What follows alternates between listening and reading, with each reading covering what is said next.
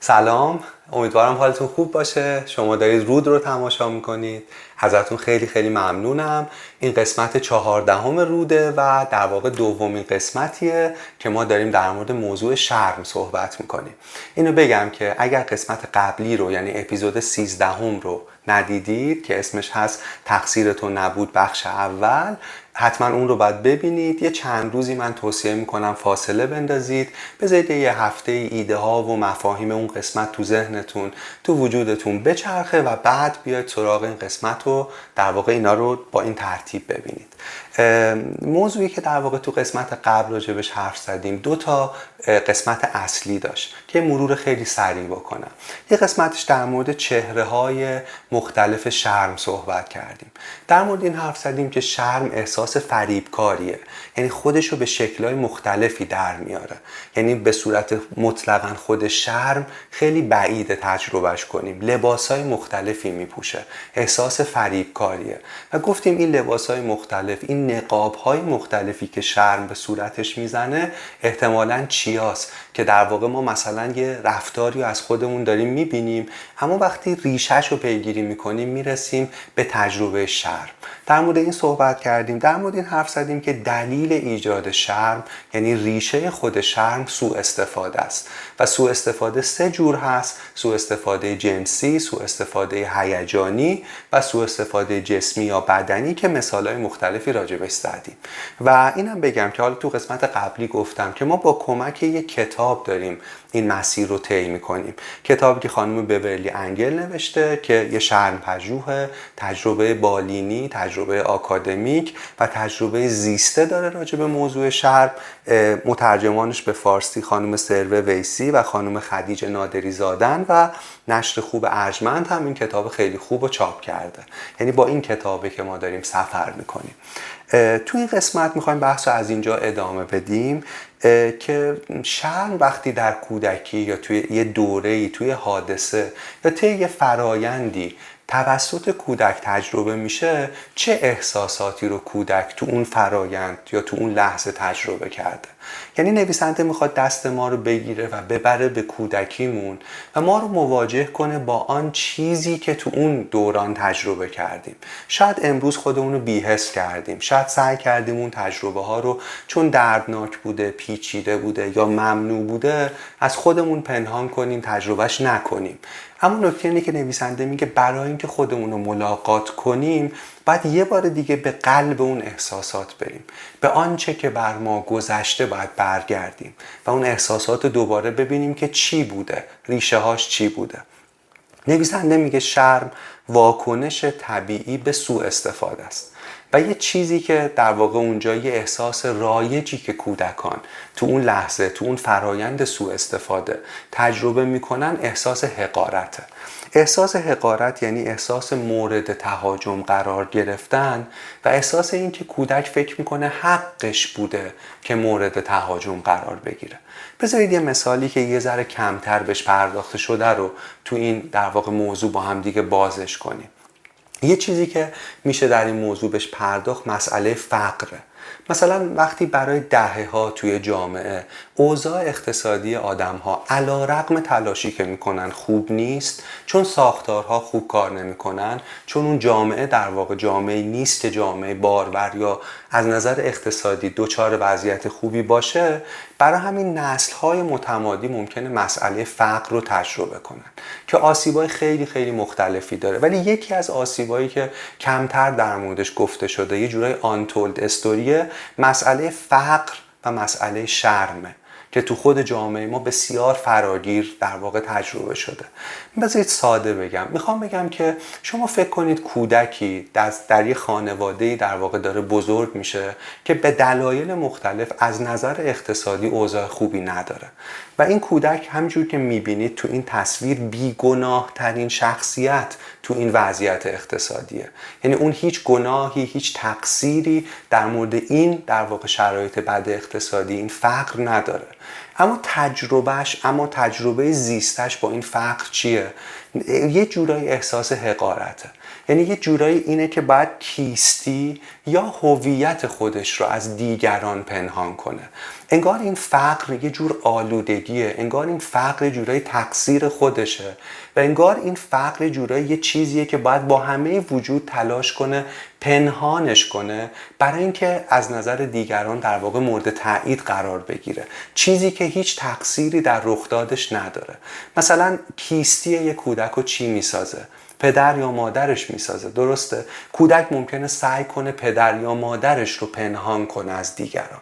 و ببینید چقدر برای کودک این دردناکه که بخواد ریشه های هویتش اون چیزی که سرچشمه های هویت و کیستیش هست رو مثل یه بیماری مثل یه آلودگی از دیگران پنهان کنه دوباره کیستی کودک رو چی می‌سازه؟ به این فکر کنیم. تجربه های روزمرهش اونچنان که وقتی از مدرسه برمیگرده عصر تا روز بعدش رو می‌سازه.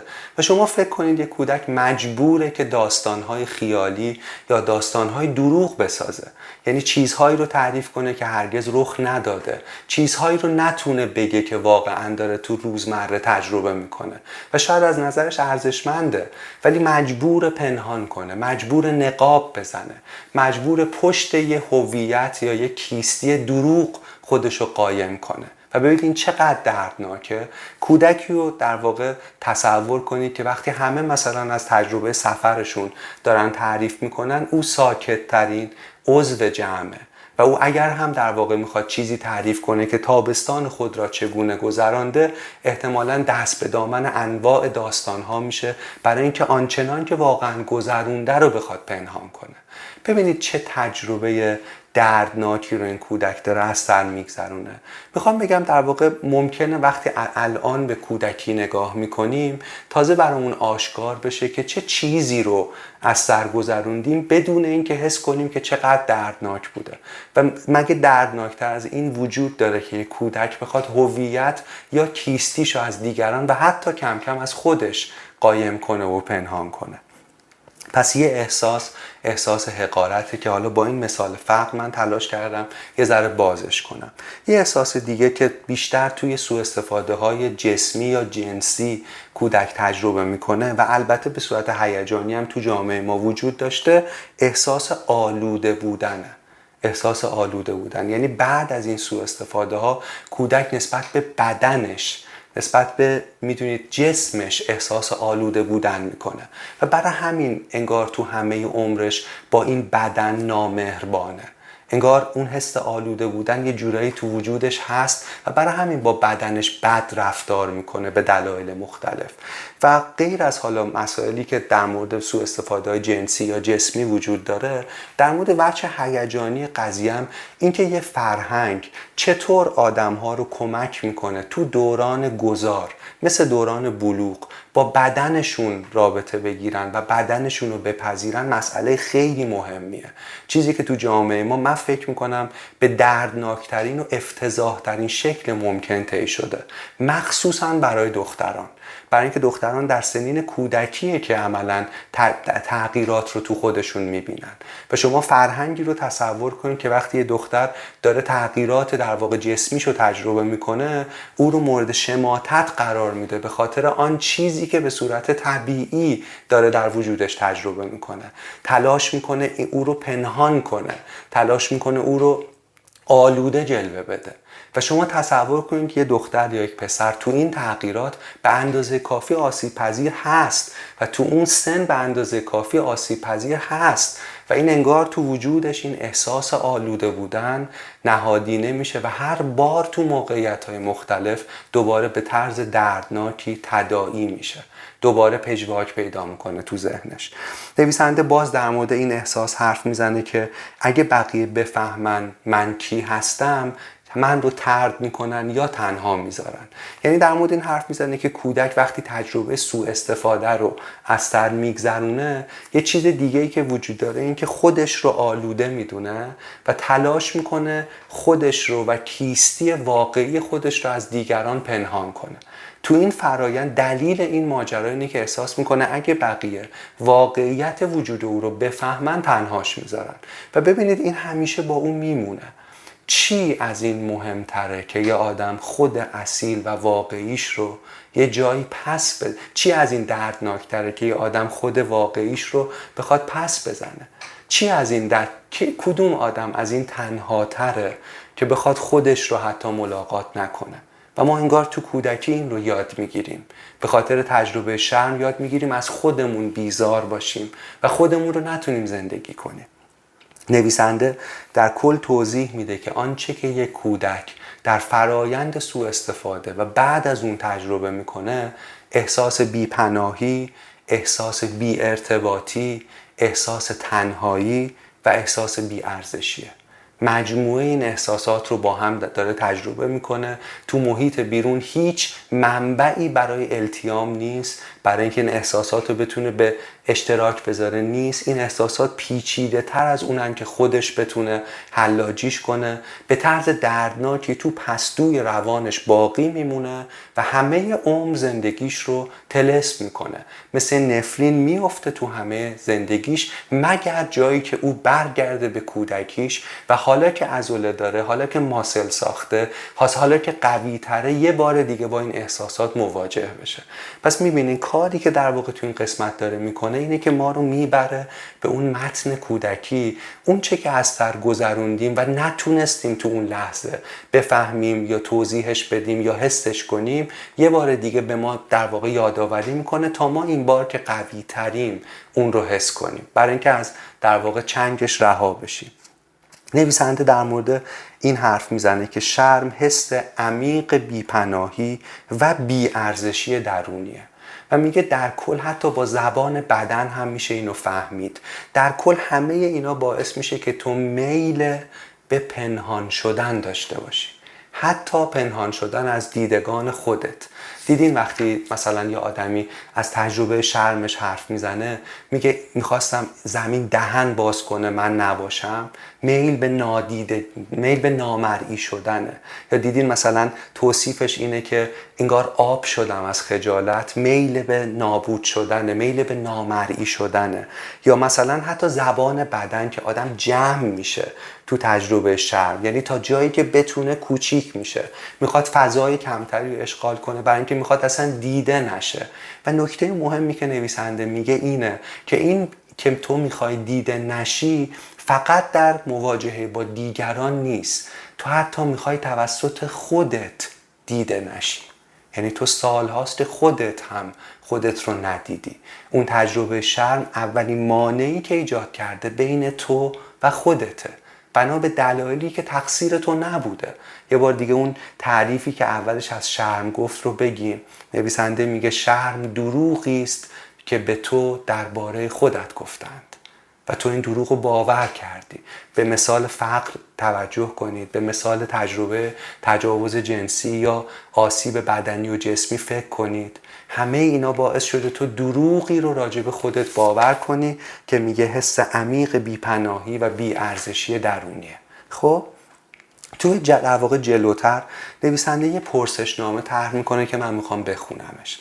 در واقع میگه که با این پرسشنامه بحث تا اینجا به نظر من کاملا سازماندهی می‌کنه و ما رو می‌بره سراغ اصل اون مشکلی که شاید تو زندگی داریم و نمی‌دونستیم که داریم. خب یه پرسشنامه از 35 تا سوال داره که این گفتم که خانم بورلی انگل 35 ساله که در مورد موضوع شرم داره در واقع تحقیق می‌کنه.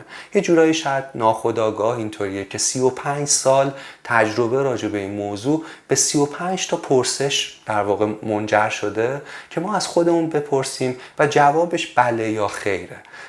از این پرسشنامه ها نیست آخرش بخوایم عددی رو جمع بزنیم یا میانگینی بگیریم. فقط اگه یه قلم کاغذ نزدیکتون باشه و تیک یا زبدر بزنید یا تو ذهنتون حتی جواب سوال ها رو بدید و آخرش انگار یه حس درونی به آدم میگه که من چقدر این مشکل درم وجود داره چقدر جدیه و این به نظرم قدم خیلی خیلی مهمیه. پس من تو ادامه این در واقع پرسشنامه رو می‌خونم. از شما می‌خوام ممکنه که براتون سخت باشه در واقع شنیدن هر بند و هر سوال برای اینکه ما رو داره می‌بره به قلب رنجمون. ولی با آرامش در واقع می‌خونم. حسش کنید و منصفانه در واقع باش مواجه شید و جواب بله یا خیر به خودتون بدید و بعد از پایان پرسشنامه دوباره بحث رو ادامه میدیم. پرسشنامه آیا شما نیز به دلیل سوء استفاده در کودکی به شرم فلج کننده مبتلا شده اید یا نه؟ در واقع این هدف نتیجه اصلی پرسشنامه است. سوال یک خود را بابت سوء استفاده ای که در کودکی تجربه کرده اید سرزنش می کنید؟ دو معتقدید اگر والدین یا سایر بزرگسالان یا فرزندان بزرگتر را مجبور نمی کردید از شما سوء استفاده نمی کردند؟ سه معتقدید در کودکی کل شق، سرسخت و خودخواه بوده اید و سزاوار سوء استفاده ای که از شما کرده اند؟ چهار معتقدید خودتان باعث شده اید دوست داشتن شما برای والدین یا دیگران سخت باشد؟ سوال پنج معتقدید والدین یا خانواده را ناامید کرده اید؟ شش احساس می‌کنید ذات شما دوست داشتنی نیست؟ هفت منتقد درونی دارید که در کارهای اخیرتان به دنبال ایراد میگردد؟ هشت کمالگرا هستید؟ نه معتقدید شایسته خوشحالی، دوست داشته شدن یا موفقیت نیستید؟ ده به سختی توانسته اید باور کنید که دیگران شما را دوست دارند؟ یازده کسانی را که نسبت به شما رفتار خوبی دارند از خود میرانید؟ دوازده می ترسید اگر مردم خود واقعیتان را بشناسند ممکن است شما را نپذیرند یا دوستتان نداشته باشند حس می کنید هیلگر هستید؟ سیزده. معتقدید تمام کسانی که رفتارتان را میپسندند یا دوستتان دارند یک جای کارشان میلنگد؟ چهارده. حس می کنید شکست خورده هستید؟ پونزده. از خودتان متنفرید؟ شونزده. فکر می کنید ظاهر و باطنتان زشت است؟ هفته از بدنتان متنفرید. هجده. معتقدید تنها راه برای اینکه دیگران دوستتان بدارند این است که هر کاری که می‌خواهند انجام دهید. نوزده. به دنبال تایید دیگران هستید. بیست. وقتی با دیگران صحبت می کنید بخشهایی از خود را پنهان می کنید و همیشه مراقبید که آنها را نیازارید یا به احساساتشان صدمه نزنید. 21 احساس می کنید تنها چیزی که برای ارائه به دیگران دارید جنسیت شماست. 22 به الکل، دارو، رابطه جنسی، پورنوگرافی، خرید، قمار یا دزدی یا انواع دیگر اعتیاد معتاد هستید؟ 23 پذیرش این که حرف اشتباهی زده اید یا کار اشتباهی مرتکب شده اید غیر ممکن است. 24 در مورد نحوه رفتارتان با دیگران احساس بدی دارید؟ 25 از کارهایی که قادر به انجامش هستید می ترسید؟ 26. از تمایلتان به سوء استفاده از دیگران کلامی، هیجانی، جسمی یا جنسی می ترسید؟ 27. تا کنون رابطه یا رابطه هایی داشته اید که در آن از شما سوء استفاده کلامی، هیجانی، جسمی یا جنسی شده باشد؟ 28 در گذشته یا اکنون احساس کرده اید که سزاوار سوء استفاده هستید؟ 29 اگر در رابطه تان مشکلی پیش بیاید همیشه خود را مورد سرزنش قرار می دهید سی. احساس می‌کنید همیشه شکست می‌خورید و تلاش شما ارزشی ندارد؟ سی و یک. به شادی ها، روابط یا موفقیت هایتان گند می‌زنید؟ سی و دو. دست به خود تخریبی می‌زنید. اقدامات خودجرحی مانند رانندگی بی احتیاط اقدام به خودکشی و غیره؟ سی و سه. نسبت به دیگران احساس حقارت یا خودکمبینی دارید؟ سی و چهار. در مورد دستاوردها یا تاریخچه زندگیتان به دیگران دروغ می‌گویید که در چشم آنها فرد بهتری به نظر برسید؟ و سی و پنج. از بدن، سلامتی یا نیازهای هیجانیتان قافل می‌شوید؟ یعنی درست غذا نمی‌خورید به اندازه کافی نمیخوابید به سلامت پزشکیتان اهمیت نمی‌دهید. و این در واقع 35 تا سوالیه که می‌پرسه و پایینش هم نوشته امتیازبندی رسمی برای این پرسشنامه وجود ندارد.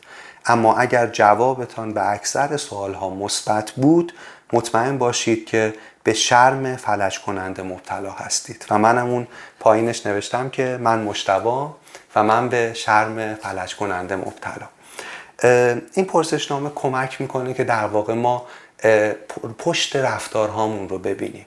کمک می‌کنه که ما مشکل اصلی رو ببینیم. چیزی که شاید تا این لحظه در واقع نمی‌دونستیم که مشکل اصلی ماست. من خودم نمی‌دونستم که این مسئله این موضوع شر اینقدر چیزهای مختلف و تو زندگیم تحت تاثیر قرار داده. یه چیزی که تو این پرسشنامه وجود داره اینه که تو همه این 35 مورد که ممکنه ما بخشیشو داشته باشیم یا بخشیشو نداشته باشیم چیزی که وجود داره اینه که احساس ارزش بودن احساس غیر قبول غیر قابل قبول بودن و احساس دوست داشتنی نبودن و در یک کلام احساس بد بودن رو انگار ما داریم تجربه می‌کنیم. یه بار دیگه به اون تعریف از شرم فکر کنید. شرم دروغی است که به تو درباره خودت گفتند. شرم دروغی است که به تو درباره خودت گفتند.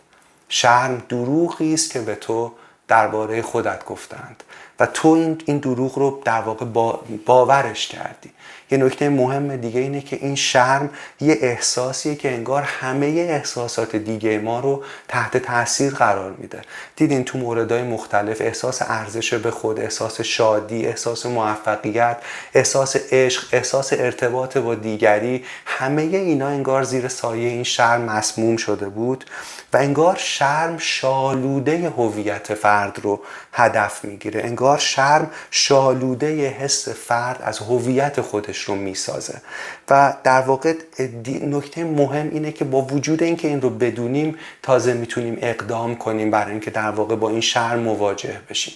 دوستان یه چیزی که نویسنده میگه و برای من خیلی مهم بود و جالب بود اینی که میگه مواجهه با شرم ترسناکه.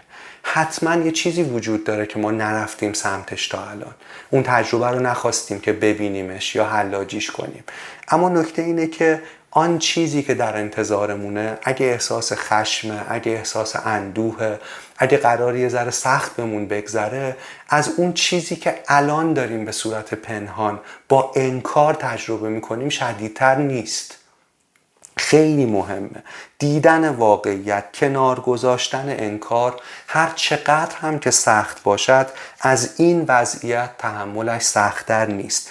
و ما واقعا گاهی هیچ ایده ای نداریم که بدنمون و روانمون چه فشار پنهانی رو زیر بار پنهانکاری داره تحمل می‌کنه.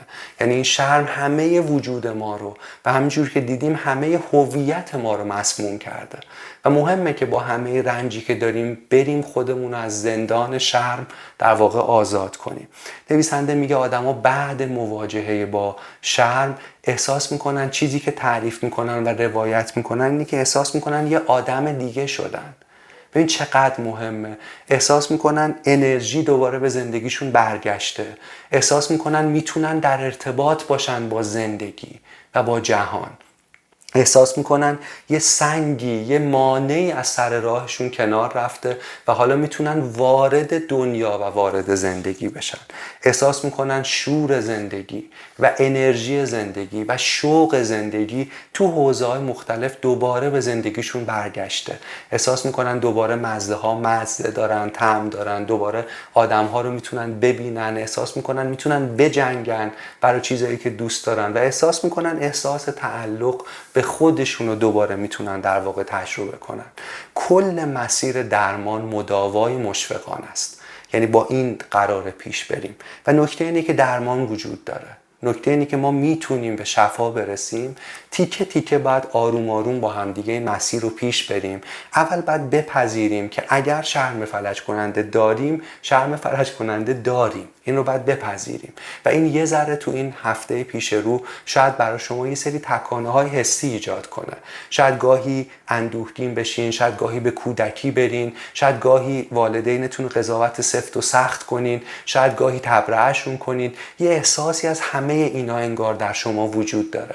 اجازه بدید همه این احساس های متناقض در شما جریان داشته باشه. این بخشی از شفاست. اجازه بدین درد اجازه بدین همه اینا با هم وجود داشته باشه و کم کم در واقع احساس کردن این چیز به ظاهر تحمل ناپذیر کمک می‌کنه که ما رها بشیم. یه تمرینی هم داریم اینو آخرش بگم. ما دوباره چند روز بعد بحث رو ادامه میدیم. میریم سراغ در واقع لایه های مختلف شرم و بررسیش می‌کنیم. تو قسمت اول تمرینمون این بود که فیلمی ببینیم به نام گود ویل هانتینگ که من اسمش شاید خوب نگفتم تو توضیحات همین اپیزود می نویسمش اگر اون فیلم رو ندیدین ببینین حتما.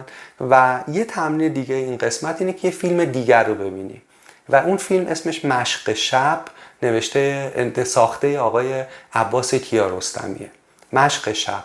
این فیلم سال 67 ساخته شده. یه فیلم مستنده که دوربین رو برده توی مدرسه ای تو اون دوره و یه برش در واقع واقع بینانه از آن چیزی که اونجا جریان داشته به اسم تربیت و آموزش پیش چشم ما می‌ذاره. از این نظر مهمه که ما ببینیم چه اتفاقی افتاده. اگر این فیلم رو دیدید یا حتی گودویل هانتینگ هم دیدید یه بار دیگه تو این فرایند ببینید چون کمک می‌کنه به سرنخهای مهمی برسیم. خیلی خیلی ممنونم که در واقع وقت گذاشتید. می‌دونم شنیدن این حرفا شاید سخت باشه ولی این وعده رو میدم که درسته که اولش سخته ولی ما از این رنج گذر می‌کنیم و به شفقت می‌رسیم و بعد به رهایی و بعد به یک آغوش با کودکی که سالهاست فراموشش کردیم. شرم بین ما و اون مانع ایجاد کرده. ما داریم تلاش می‌کنیم این مانع کنار بره تا ما خودمون رو ببینیم. براتون از صمیم قلبم بهترین آرزوها رو دارم و خیلی زود دوباره برمیگردیم و بحث رو از همینجا ادامه میدیم. خیلی ممنون.